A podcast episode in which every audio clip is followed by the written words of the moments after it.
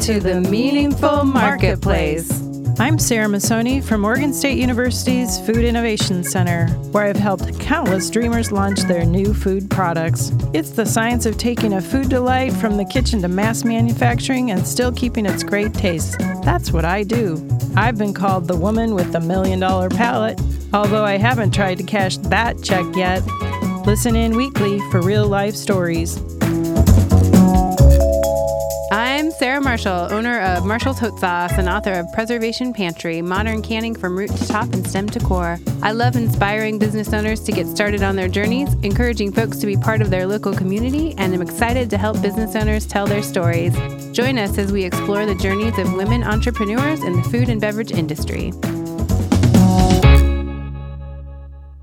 Market of Choice is a proud sponsor of the Meaningful Marketplace because we believe in the power of local craft makers to reinvent the way food and beverage products get to market in Oregon. Our vision is to inspire, mentor, support, and assist local producers to reach their fullest potential.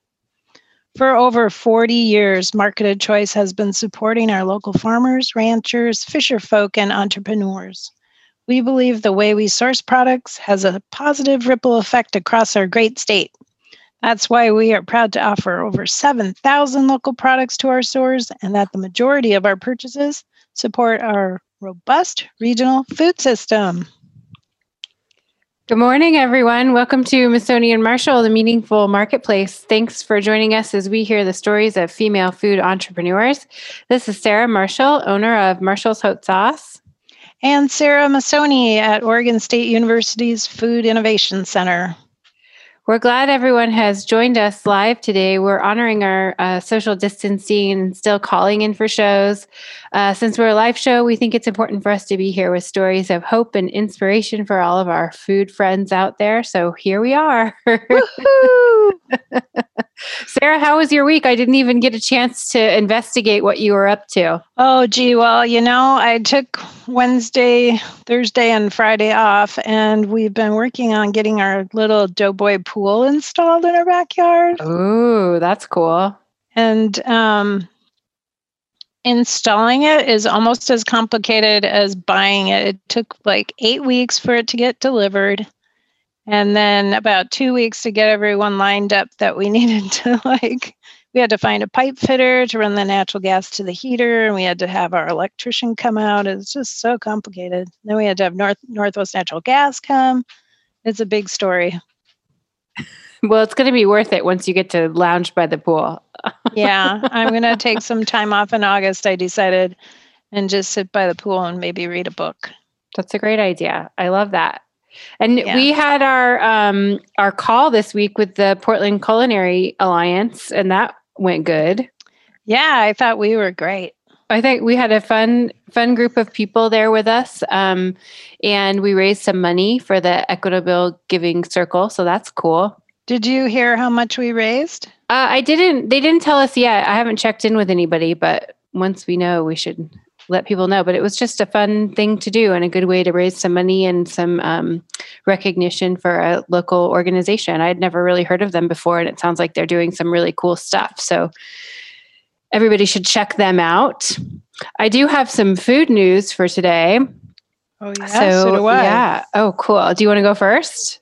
Sure, but um, okay. So the food news, which um, our new our guest for today, Faith, helped me with this because she had heard two great things. The food um, scene in Portland is jumping right now. They're trying to figure out how to do digital holiday events, and Food Love PDX has something on their Instagram talking about that. So check that out. And then the Good Food Award applications are open right now. So you can prepare your food sample and get that sent in. There are some different um, requirements for sampling. So make sure to read the fine details. And also, the Fancy Food Show folks um, have rescheduled for the Sofi Award judging. It's going to be in the end of August and it's at Rutgers Food Innovation Center. Cool. So everyone's still trying to find ways to do all of the events, but just in a different format, which it's nice people are getting innovative with that stuff. Yeah, it lets you be creative. Yeah, I like it.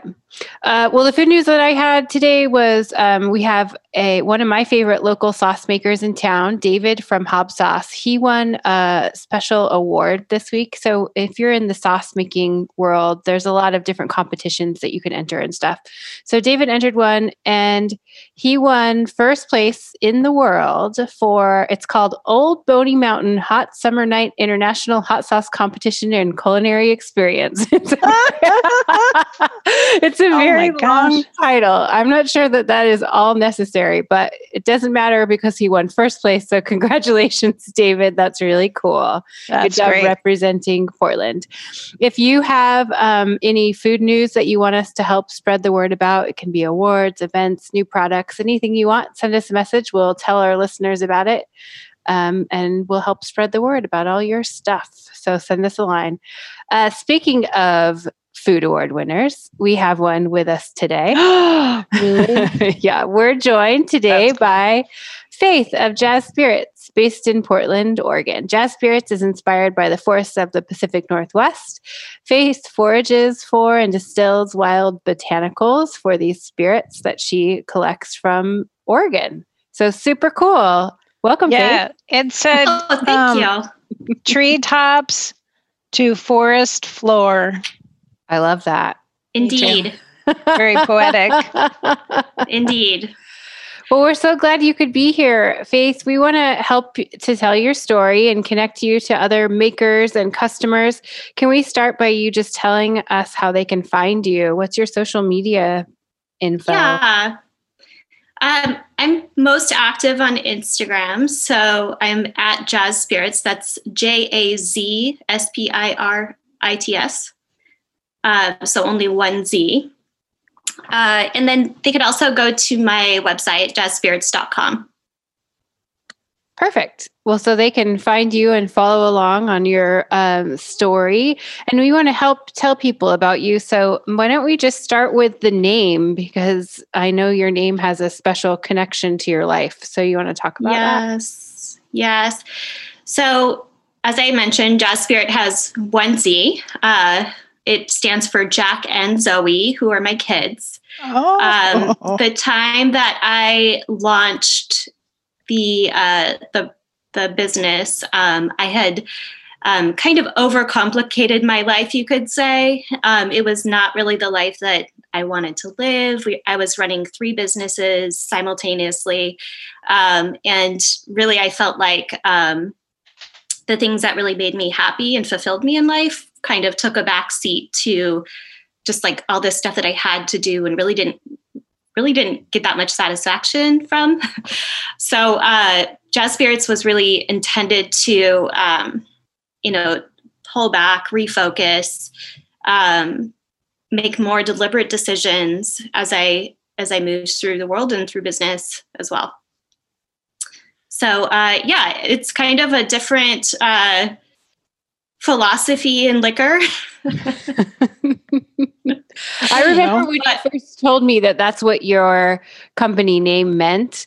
And as you were telling me that, you were like, and so speaking of, I need to get home to my family right now because we were both like staying too long at something. You know, I think we were setting up yeah. or something like that. And it was like, oh, that is such a good reminder. When the name of your company is your children and your family, you're like, and that's what I got to go do it's it's seriously right in front of me to remind me like there's people that actually want to see me that care about me. And um, you know in a lot of ways i feel like this is they're kind of my my best contribution to the world. You know whatever else i do and they're the ones that actually care if i if i'm around and you know they'll remember me after i'm gone. So yeah well, I like I liked that um, theory because it keeps you connected to your fam just all the time. Because I think uh, uh, you know we hear from a lot of food entrepreneurs that um, you know the business can be so all encompassing and you're putting so much of yourself into it that sometimes you forget to stop and pay attention to everything else in your world that's important, like your fam. Agree. Um, you mentioned running three businesses. And I did want you to talk a little bit about the business that you sold because we've never had a guest on the show that has had a business and then sold it. So could you talk about that a little bit? Oh, I'd love to. Yes. Cool. So I started Bees and Beans, which is a uh, handmade artisan candy bar company um, in 2010. Sarah knows what it is.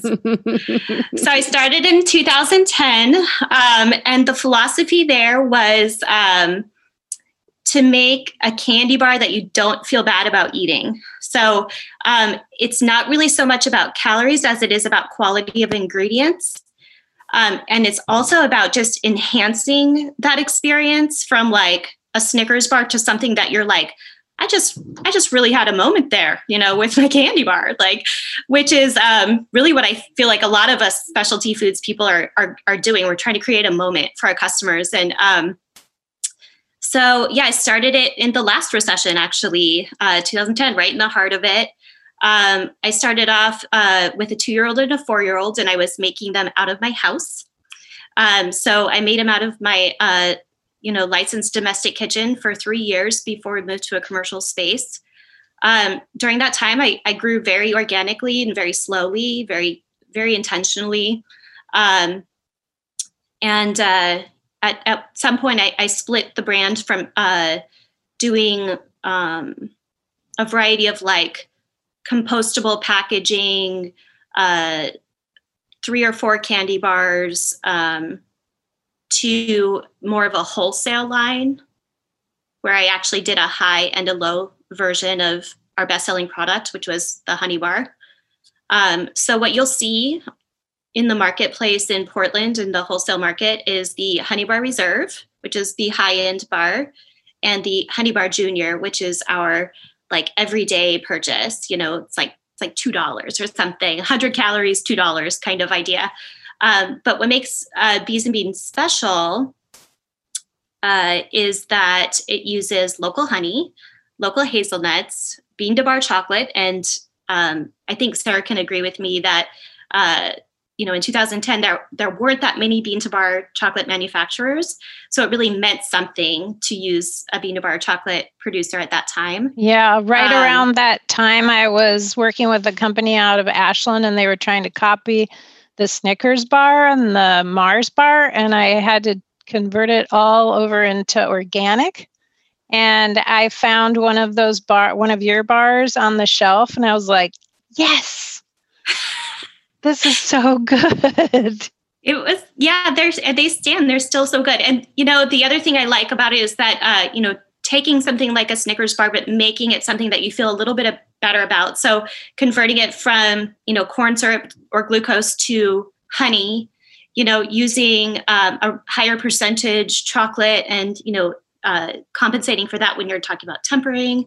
Yes. Um, all of these things uh, you know, my background is as a pastry chef. I, I was a classically trained pastry chef. Um, and I was trained that you don't use honey in this type of application because it's impure. You know, it changes batch to batch. And uh, the very European based uh, confectioners that I trained with wanted the same and they wanted to be everything very precise and, you know, uh, very analyzed Meanwhile, bees, you know, they're not scientists, they're bees. They're making honey according to their own specification. And it will vary batch to batch to bucket to bucket, you know, yeah. you'll get a different honey. Um, so what I really started leaning into with bees and beans was um, really capturing that sense of time and place. So you know, I would get a spring honey, and you're getting more of the like the tree pollen, um, and then in the late summer honey, you would get a little bit of that wild carrot, which is a darker honey. Um, so even even that way, you would find um, differences in the the flavor. You would find differences in the texture of the final product because the sugars are different. You know they're not even working with the same types of sugar you know right. in their honey. So it really uh, helped me to like hold things with a loose hand you know work towards consistency. But when a honey functioned differently to really celebrate that for people and just help them understand like what you're eating is connected in more ways than um, is just surfacely available. Um, so, all of this is to say, I think you're getting the idea that I have a lot of passion for it, and like even now, like four years after I know, I, I was it, gonna say, do you miss that business? Um, I I I don't. Um, do you have was, free? Do you get free bars for life? So like you go to the grocery store, you have a card. This, that we says, wrote that into the sales agreement. that was that? part of the sale. Uh, was a certain certain amount of because that's that's why I started Bees and Beans, right? It's like I needed it for me. It didn't exist, so I started this company, and um, I. It's not that I was like all I want to do in life is make candy bars. I just wanted them to be there, you know, and they weren't there, so I made them. That's really a lot of the way I'd like move through the world is just creating like, and then yeah, I mean the mundane part is repeating it right after you created it, and then you have to make yeah. it over and over again. Man, yes. that can be really exhausting. It can be exhausting, but there's also something really beautiful, and this may be like a pastry chef trait of uh, you'll notice like when you dip when i would dip it would be they would be all in a row and they would all look the same you know they're all facing the same way they you're getting like the same and there's something very satisfying about that. Or when you're packaging row after row after row there's something so satisfying about seeing your progress and seeing them all lined up kind of like little soldiers you know they're just cute. And um you have to find the joy in that part of it as well. It's mm-hmm. not just the you know, as much as I love brand building, it's not only that, there's also a satisfaction of just like having that connection with each piece of hand dipped chocolate, you know, mm-hmm. or um, doing all of your packaging by hand, where you know, like every single one of these has like my little stamp of approval on it. Um, so, so, yeah, all of that's to say you can see like it's a, there's a passion place for me. Um, and by the time I was thinking about sales, like it had gotten to be like um, you know sales were big enough they're national they're getting to be at the point where it was like um, my puppy had grown into a dog that was too big for my apartment. And i was like you need a farm is what you need. You know somewhere you can run somewhere you can you can get as big as you need to get. Uh, and i just recognized like i love this so much. So i started um, kind of knowing in my own like mind and heart that that was the path eventually for it um, it was a healthy business. I knew it was it had potential to grow still. Um, but i also knew that like it was probably time to pass it on to the people that had that correct set of skills for the next level. So um, i actually sold it to a production lead. So it stayed in the family. Um, she had come on board. She just loved the product. She was passionate about it. Um, she believed in it. She um, had expressed a desire to be a small business owner on her own. And in fact, she had um, spoken about like a, a, chocolate shop that she would go to when she was a girl.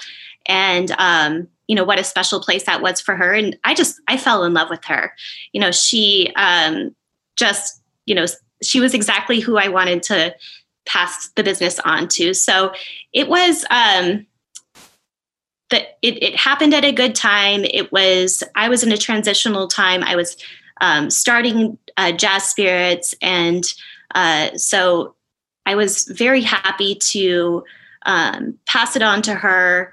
Uh, we negotiated a sale price. I stayed on as a consultant. I worked shifts for her if she needed it. Um, I, I you know, gave her the, uh, I guess you'd say, the roadmap for a, a new wholesale product that I had all but launched. So all the work was done. It was just a matter of launching it, and that's called Lil Mint. Um, so yeah, it was a uh, it was a good experience for me. It was a good experience for Andrea. She has her shop on uh, Burnside, and she's actually in the process of moving to a new location, which will give her more space. And when things open up, perhaps little event space too. You know, there's she's in she's ready for her next phase now, which is fantastic. So So it's nice to hear a good story of someone who has sold a business and still has a good relationship with that person and that you guys are still in the same town doing things together. It seems like it was really part of your decision to find the right person to take over for you. Yeah. So yes. Cool. So let's get into jaz spirits and how you started that. So you you said you were kind of getting into it when you still had the other business and you made the decision that this was going to be the path that you wanted to go down into the spirit world. How did you make the decision? I love that the spirit world. um, so it's not as crazy a leap as it sounds. Um, so I, I, really approach food uh, from an ingredient standpoint and a storytelling standpoint. So with um, bees and beans, the story was you know the Willamette Valley honey and the hazelnuts and the bean to bar chocolates and the you know Oregon sea salt. Um, from the jaz spirit standpoint, um, I was really uh, stepping into a place that's dear to my heart, which is the Oregon, you know, national forests and um, these kind of some, you know, some people call them like wilderness areas, um, but they're a place that I grew up. You know, I grew up in the forest. I grew up, um, you know, engaging in nature, um, and I do think that uh, it has happened where Oregon really leans into the farm culture, um, and you know all of our Marionberries and our um, fantastic tomatoes, and you know our Pinot Noir grapes. But uh, there, there's a there's a story of um, food that goes back further than that, um, which you know comes down to our native foods and indigenous foods, uh, and that's a story that um, I really hadn't seen expressed. So I was happy to um, kind of find a place for that in uh, this new business that I was launching and hopefully introduce people and maybe invite people into that a little bit more um, at whatever level they're comfortable. Even if it's like pouring themselves a drink in their living room, they're still engaging with Oregon forests um, and they're still, you know, ha- experiencing the sense of place um, through their what they're consuming, um, their food, their drink. So, what uh, is uh, Cold Tree Gin? So, Cold Tree is I have a visual aid. So, Cold Tree is an Old Tom gin, which uh, some people are not familiar with. This is uh, it's uh, chronologically it's actually older than like a London Dry, so it's somewhere between your Genever and your London Dry. Um, and Old Toms are defined as being lightly sweetened and ready to drink, so they're a little lower proof than uh, a London Dry.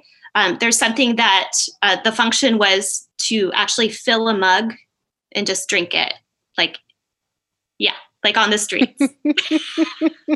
you know, I went when I was a teenager. I went to England and I was tooting around there for like six weeks and I went on a tour bus and they would stop for a break and everyone would drink gin with no tonic, no ice. they would like pass around a bottle and they'd pour it in the cup and I was like, whew, that's strong. yeah. Sarah, so, have you have you had her spirits before? No, but I oh, need to man. get some because gin actually is my favorite. Well, it so I mean, I don't know if you how you describe um, your spirits. You're probably so much better at it than I am. But the thing that I really like about them is that when you think about gin, you do think about if you're just going to describe a regular gin, it's kind of like, oh, you know, it has this like pine needle or you know what juniper or whatever juniper, it is. Yep. Those are the things that people usually describe. But the things I love about the the spirits that you make is that like the the vodka, the spruce tip vodka especially. That's probably my favorite one that you have because I love it because it is it's not it's a vodka, but it's in a way kind of like a gin because it has that kind of like foresty pine, pine yeah. thing going on.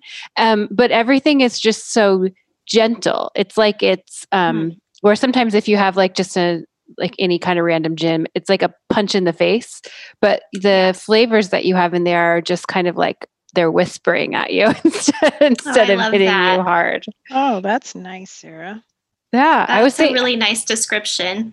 Thanks. oh, you can tell I've spent a lot of time with your products. yeah.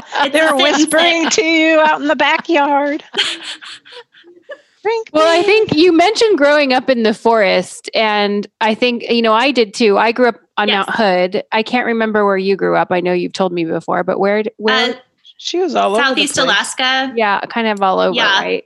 Wyoming, yeah. she said, and New York yeah. and but I do think it is. I think the mountains and the forests are like it's a different experience that people have, and and because there isn't much else around, you know, you're surrounded by these things, and they you really like become part of them. And so I think that I'd never. It's kind of like you're it, the the other business it's kind of like you created something that doesn't exist. Like the the products that you do specifically didn't exist. It's not usually done on such a small scale. And that's one of the things i was wondering is that um you know do you think you'll get to the point again like you did with your other business where it's time to pass it on to somebody else because you can't keep up with the distilling process of it yeah, that's a, a great question.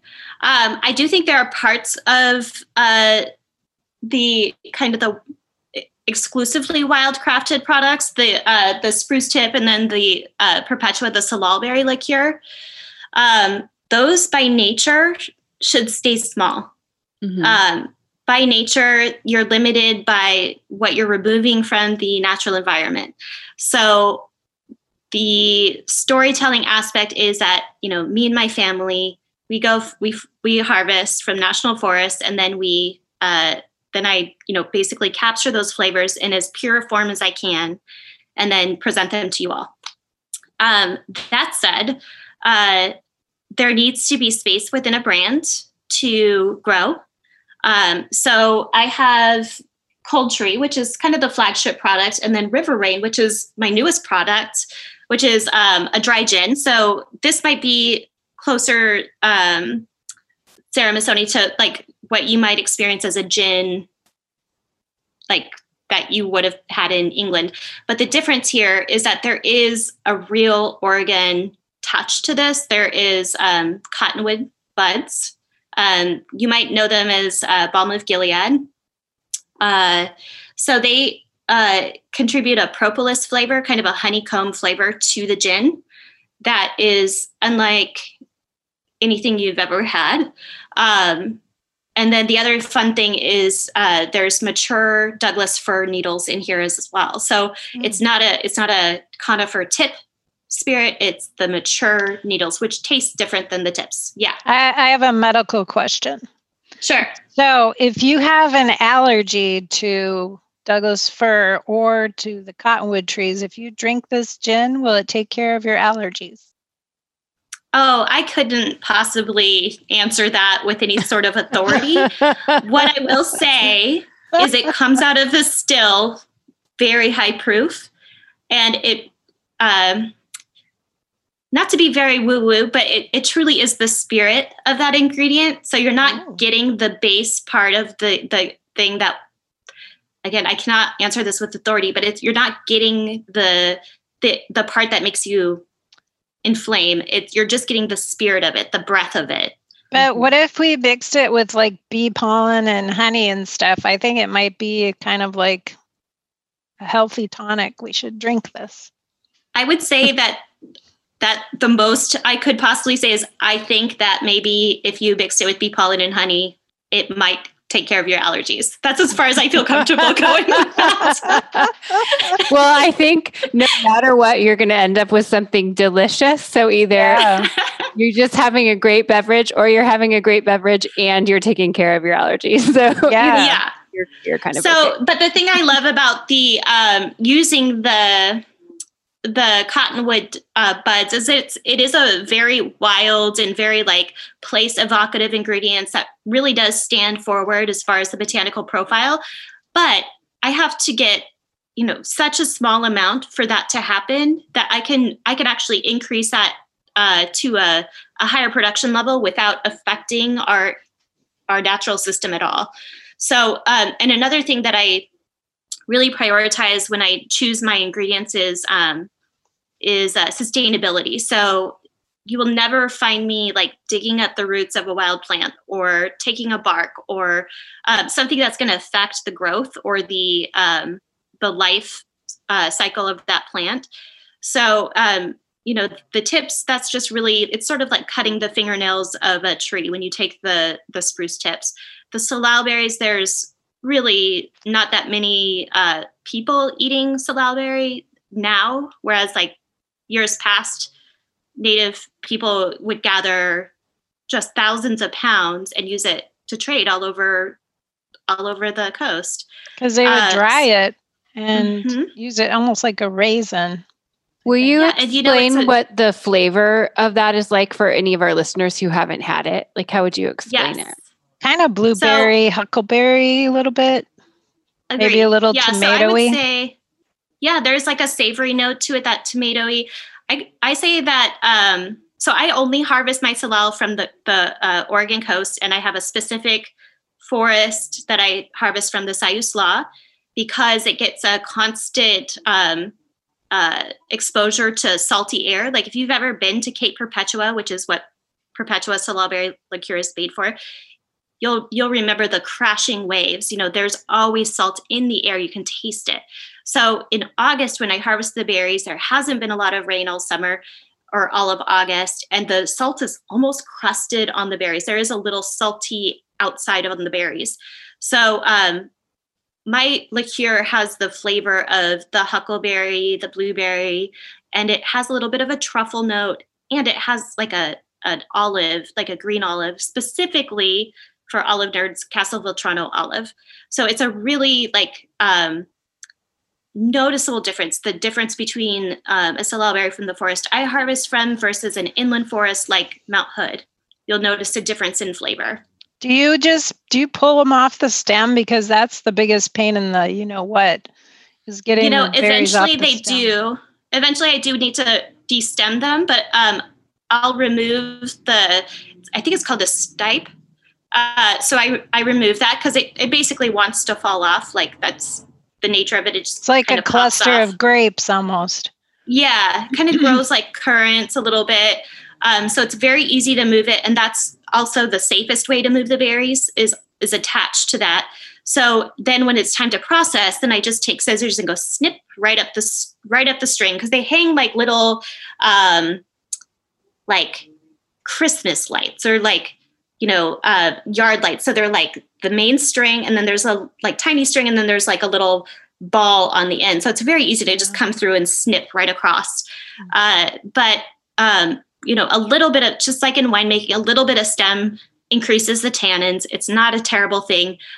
You're not actually going to feel the texture in the product yeah. because this is a you know it's a filtered product. But um, yeah, it, it's not a fast process. It takes us about five days to get what we need for about 30 cases a year.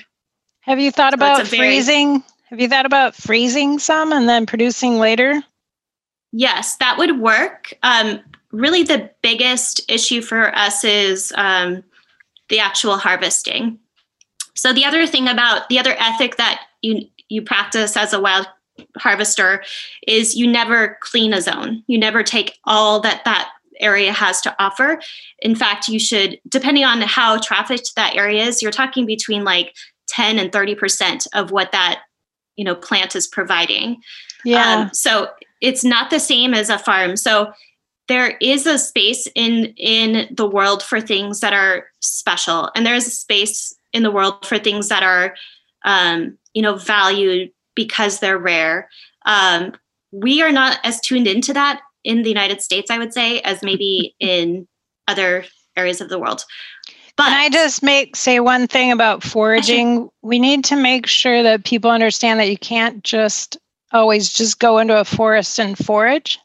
Um, that's a really good thing to say as we're talking about this. Even yeah. people who think that they know, they need to be they need to think they know and then they need to confirm it before they consume it.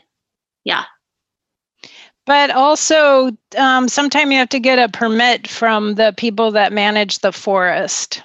Yes. In fact, if it's a commercial operation, that's an always. And that's not only um, just to, to cover my butt, that's also to um, to to express to the people that are managing the forest that there is value in the forest besides logging. We're um, going to take a quick break. And then when we come back, I want you to describe your flavors in detail. Ooh. I'd love to. so we'll be right back, everybody. Okay. Oregon State University's College of Agricultural Sciences and the Food Innovation Center are proud sponsors of the Meaningful Marketplace, committed to serving all Oregonians with the mission to advance the science that lives at the crossroads of conservation and production. We are inspired by the creativity of food innovation, new economic opportunities, and new experiences because food brings people together. Okay, so we're back, everybody. And I would really like, Faith, if you could tell us about each flavor and then give us details about them, because I do think what you do is so special. And so I don't want to skip over that part. Good point. Okay. Yeah. No, this is it's it's my joy to to do that.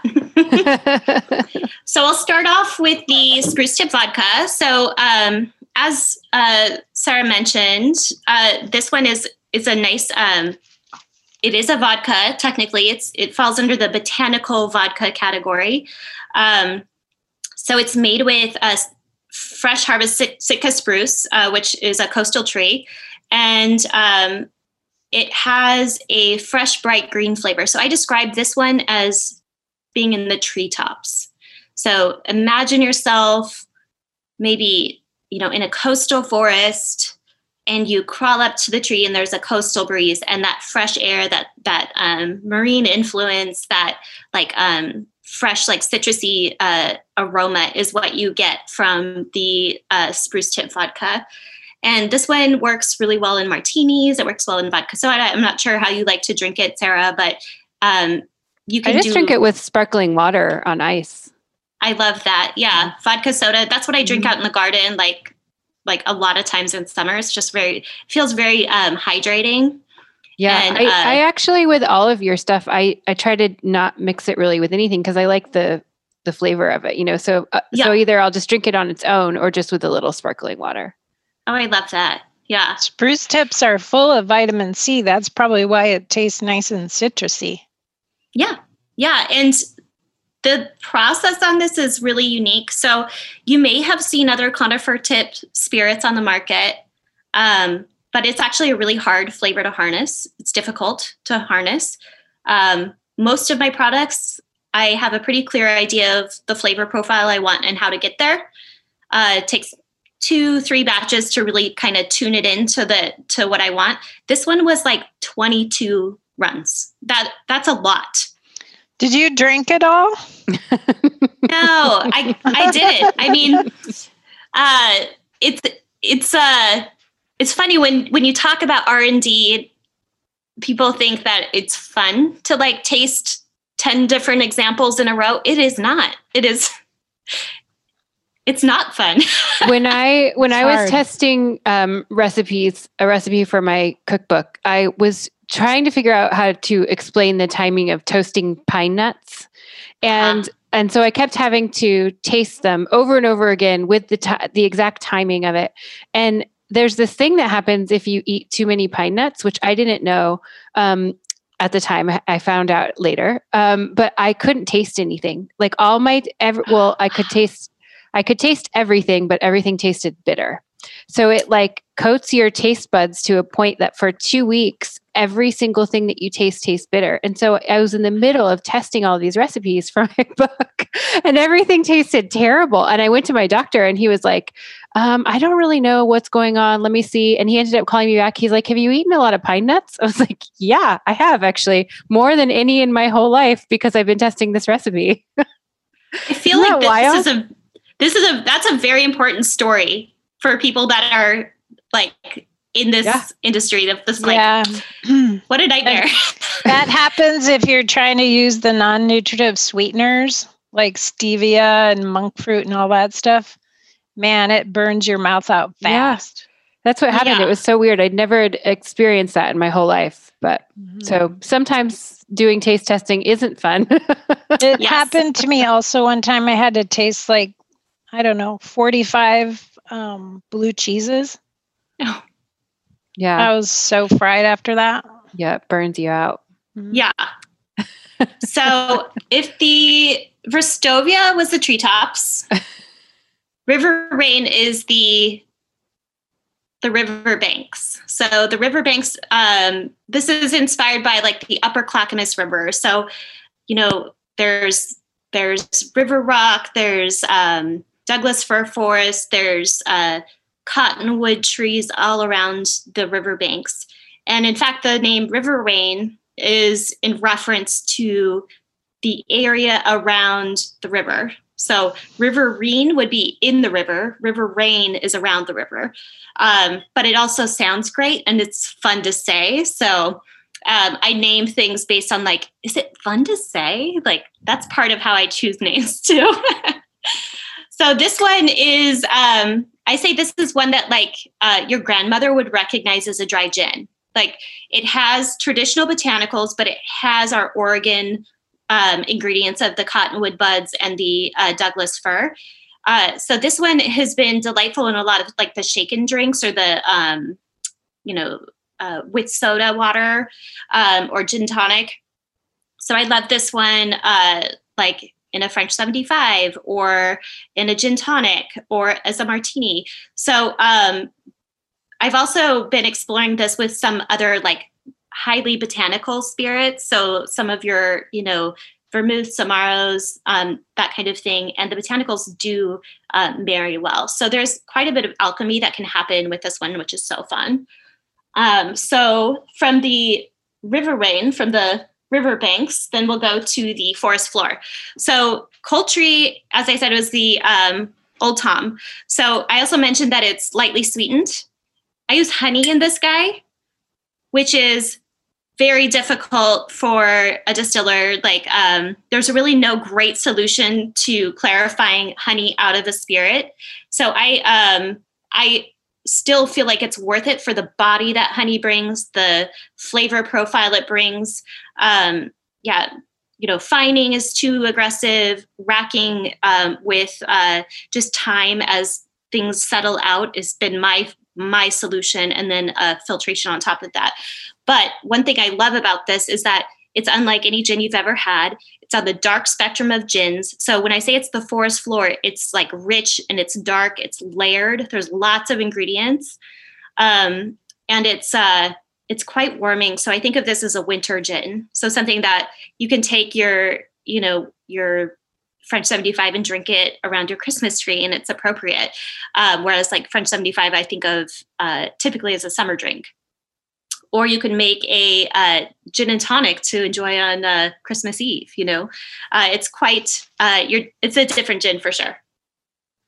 And then the the final product is the Perpetua Salalberry liqueur.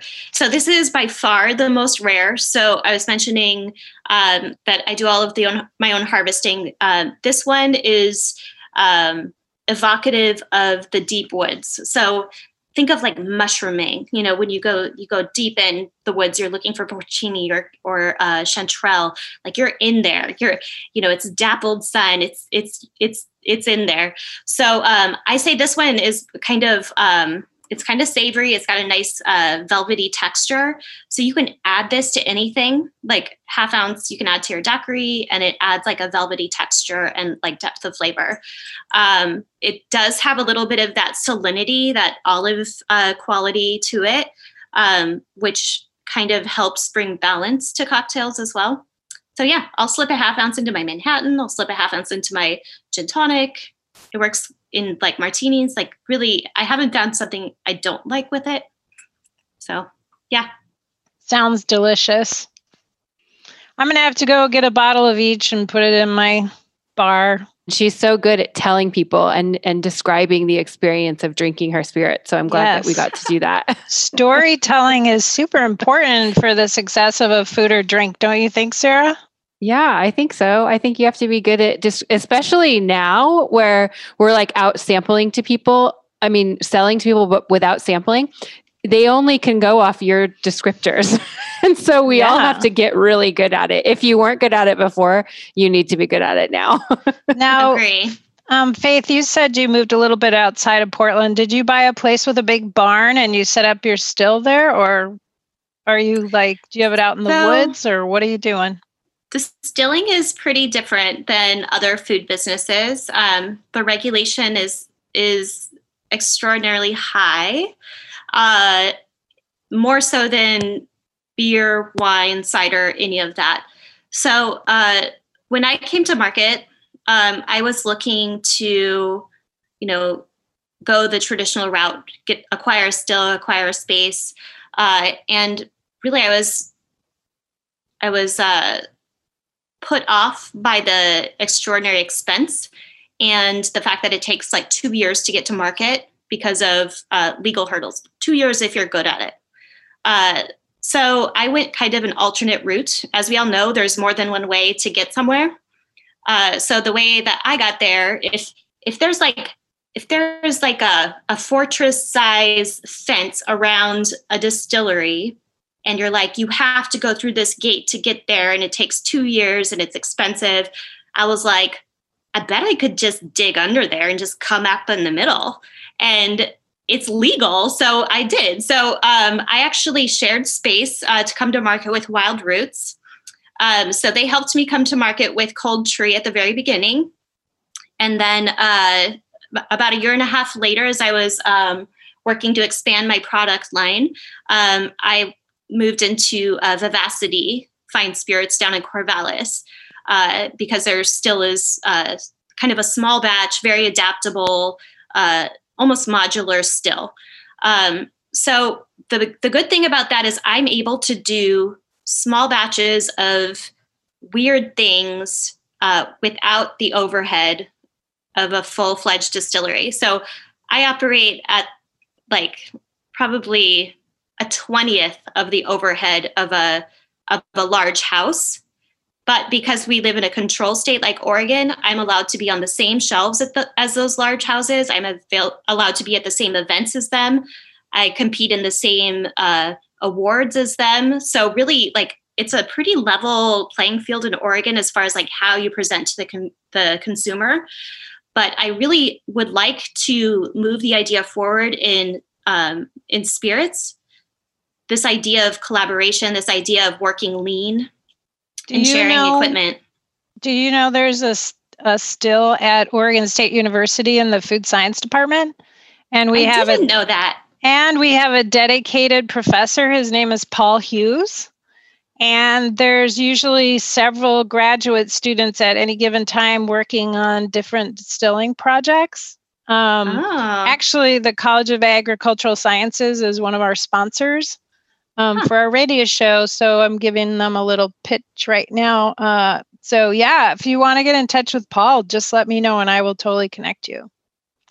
I actually would love that. The still is, you know, used to be in Corvallis, now it's in Albany. Okay. So it, it kind of makes sense to team up with uh with some folks down there. I yeah, because I think to talk about. I mean, I don't know what the cost per day for the still is, but the use of the pilot plan is pretty reasonable. It's only eight hundred dollars a day, and you can use whatever equipment you need. Yeah, that's great. I will say my overhead is lower than that, um, but yeah, I really do think as we move through, like especially right now where most distillers are talking about like being down like seventy percent in revenue. Um, and like we're looking a recession in the face at this point um, with less sell- selling opportunity. I really would like to move the, the conversation forward for for makers of all types about how we can work leaner, how we can be smarter about how we, you know, share, you know, shipments or equipment or even labor, staff, um, you know, so that we can be successful through this hard time. That's a good idea. When I was in France a couple of years ago, um, there was a group of people that were all makers and they just used one facility. And I guess this is what they do all the time. So instead of like here, we all have our own separate kitchens if we're all, you know, jam makers or sauce makers or whatever. But this was like a community space that anybody could go into. It was actually run by the you know the state or the territory or whatever it was there. I don't i don't know. But and people would use it as a community to make their product and it was just part of the of that you know place. And so you wouldn't even pay a certain amount. It was part of like their taxes. It would be cool if there was something like that here because i think that's the it's the hardest part is like we're all kind of doing the same things when maybe we could be doing it collectively a little bit easier and cheaper people have to spend so much money to get these kinds of things started yeah i i couldn't agree more and i i'm really thankful for the idea to even share space with someone else. Um, one of my winemaker friends, uh, John Grochau, suggested it um, because he's like, we do it all the time. Like, you know, new labels come up and they share space with somebody. They, you know, uh, practice mentorship with those people. You know, there's this uh, feeling of uh, like helping everyone like move the whole concept forward. Um, you know, Oregon Pinot Noir became great because of a community, not because of one winemaker. And I do think that um, I would like to see that same sort of revolution happen for spirits. Um, at this point, like I, I'm on my own little mission to to make that happen at whatever level. Um, but I do think that uh, it's time for people to start thinking about things um, differently.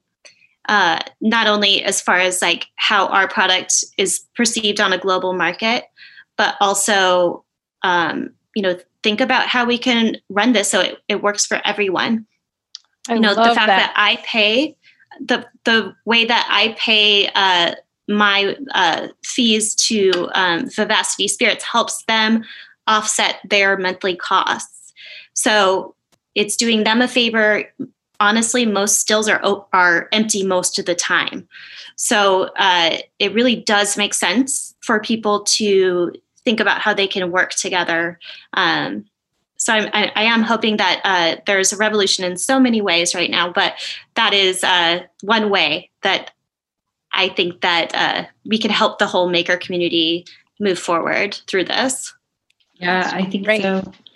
Well, Faith, we are almost out of time. So I just, we have a couple final questions for you. Um, I wanted to know if you have any advice for female food entrepreneurs out there that are wanting to start a business. So, um, I don't know if it's it's exclusive to female food producers, um, but I would say my best advice is to know who you are, to know like what your business is and why you're there. Um, one thing I would say is that you know if you have a tight and well-defined concept, that helps you um, be confident and that helps you um, have answers ready when people are questioning how you're doing handling your your operations um, and it makes for easier decisions as you move forward so keep your t- concept tight really know who you are uh, know what you're doing know why you're there and that'll just pave your way like for years to come I think that's good advice for people out there. You got to figure out your own stuff first. Yeah, for sure. Um, and then one thing we really like to do is direct people uh, to how to buy your product from you. I know that I ordered it and got it delivered to my door. So I know it's very easy, but can you tell our listeners how to get your product? Yes. So one of the good things that came out of the um, the COVID shutdown is uh, the ability for Oregon distillers to deliver product to people at their home. This is a new change in law, and hopefully it will become permanent. Um, so you can go to atyourdoor.co and um, you can uh, search Jaz Spirits, and all four of my products are there. They'll be delivered the next day to your door, which is great. Um, other than that, you would go to uh, OregonLiquorSearch.com and uh, you would uh, search each product and they'll um, show you a, in which stores have the product in stock.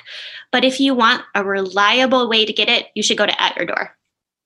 Now, they can only deliver two bottles at a time. So it's two bottles of the same type and up to six all all together. Oh, so, so you can is, order all of them. Yeah, you can order all four and have them delivered. Um, there is still regulation, but it's so much less than what we deal with on a normal basis that like I'm just totally celebrating it. I'm so excited that they're they're finally allowing it. It's, yeah. it's probably 50% of my revenue right now is is um, direct sale. It yeah. was really nice. I had never used it before, didn't know about it before, but um, it was so easy and so nice. I ordered it for um, Dirk for Father's Day, so I was able to get all your stuff, and it came. If it wasn't the same day, it was maybe the next day, but it was really yeah. an easy process. Very nice. Yeah. Well, I'm glad to hear that. Yeah. All right, Faith. Well, thanks so much for coming on the show today. We are really glad to have you and hear your story. And I hope that everyone um, tries your products and loves and enjoys them as much as I do. Thanks for coming well, on Thank you so much, Sarah and Sarah. Nice to meet you, Faith. Yeah, thanks for letting me tell my story. Yeah, bet. Market of choice is Mark is ooh, starting over. Market of Choice is Oregon's largest independent family owned grocery store. With 10 stores in Oregon, it's all about choice. We focus on having a wide selection of the finest and freshest conventional, natural, organic, local, and health conscious products. We have more than 1,300 teammates, including real, authentic chefs, bakers, butchers, cheesemongers, florists, and more. We all strive to create an authentic, relaxing, and enjoyable shopping experience with our customers and truly care about the communities where our teammates and customers live and work. To find the market of choice nearest you, visit our website at www.marketofchoice.com. At Market of Choice, we buy local, so you can too. We record Masoni and Marshall live every week. Tune in Fridays, or you can find us on your favorite podcast platform. Find us on your favorite podcast platform like iTunes or Stitcher. Thank you to our audio engineer, Alon, and our production assistant, Chelsea. And we will be back next week. Thanks, everybody. Bye. Bye for now. Committed to serving Oregonians with the mission of advancing science that lives at the crossroads of conservation and production. Oregon State University's College of Agricultural Sciences and the Food Innovation Center are inspired by the creativity of new food development. We strive to find new flavors, new economic opportunities, new experiences, and honor diversity. We are proud sponsors of the Meaningful Marketplace because good food brings people together. You're listening to the Startup Radio Network. Listen, learn, launch. 10% of our gross revenue goes directly to women entrepreneurs in developing countries around the world through Kiva's microfinance program.